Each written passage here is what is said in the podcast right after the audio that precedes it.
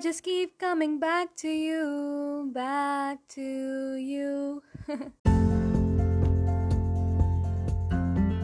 Hello hello hello नमस्कार सुप्रभात मेरा नाम वेदांशी पाल है and I am back to you yes I am back to you with my new episode जिसमें हम बात करेंगे boycott of China in India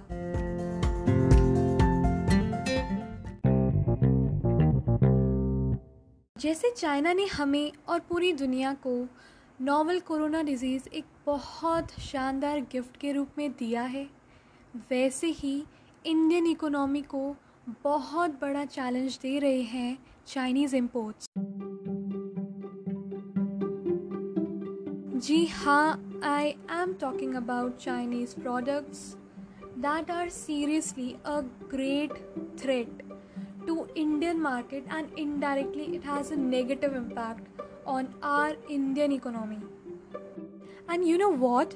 They have been spread like corona throughout our country in few past years.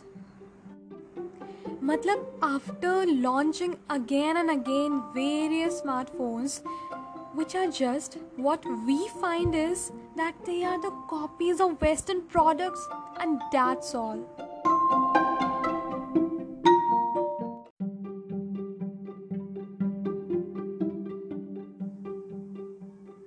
Like in pharmaceuticals, we are dependent on China for vitamins, uh, antibiotics, and various medicines.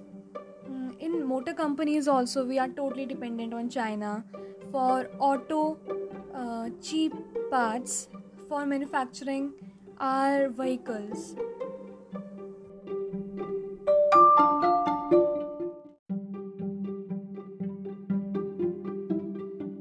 Most importantly, mobile companies.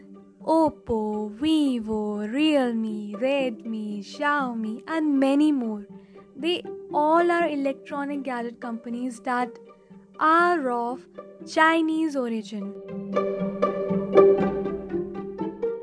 And one question जिसको सोच कर बहुत ज़्यादा curiosity होती होगी हर Indian के मन में कि why are government can declare a complete ban on Chinese products मतलब क्यों भाई? जब उन्होंने इतना बुरा हमारे साथ किया है तो हम उन पर कंप्लीट बैन क्यों नहीं लगा सकते?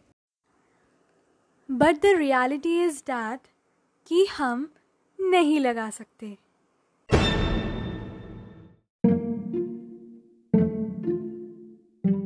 पहली चीज़ तो यही है कि India as a member of W T O and according to its rules and regulation we can't uh, do discrimination between trading partners अतः इसका मतलब ये है हम उसके जो रूल्स और रेगुलेशंस हैं उनका उल्लंघन नहीं कर सकते और इसका मतलब ये है कि हम कुछ नहीं कर सकते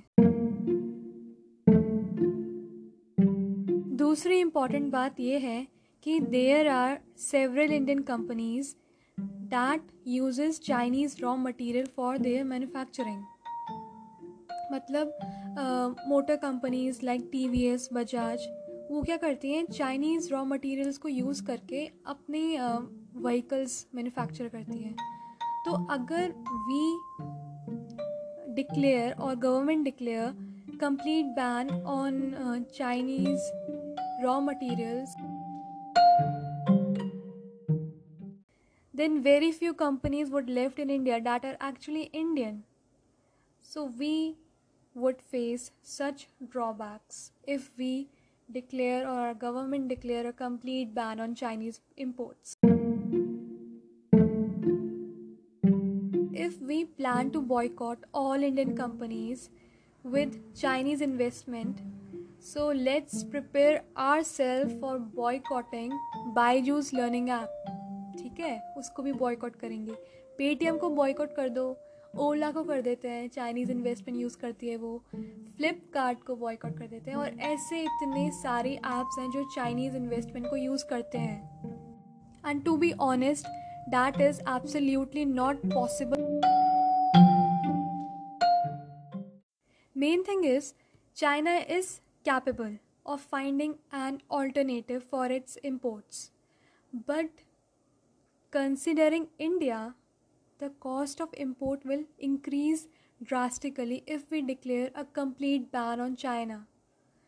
And indirectly, it would be difficult for us to buy expensive products. Irony is that China is more important to India than India is to China. We don't have any other country who can import cheaper products than China. It would do nothing but prove a disaster for our economy. So that is it for today guys अगर आपको पसंद आया तो अपना review दो. नहीं आया, फिर भी अपना रिव्यू दो. शेयर करो लाइक करो सब्सक्राइब करो, उसको रेट करो. And thank you so much for listening to it Stay tuned and stay safe. Bye.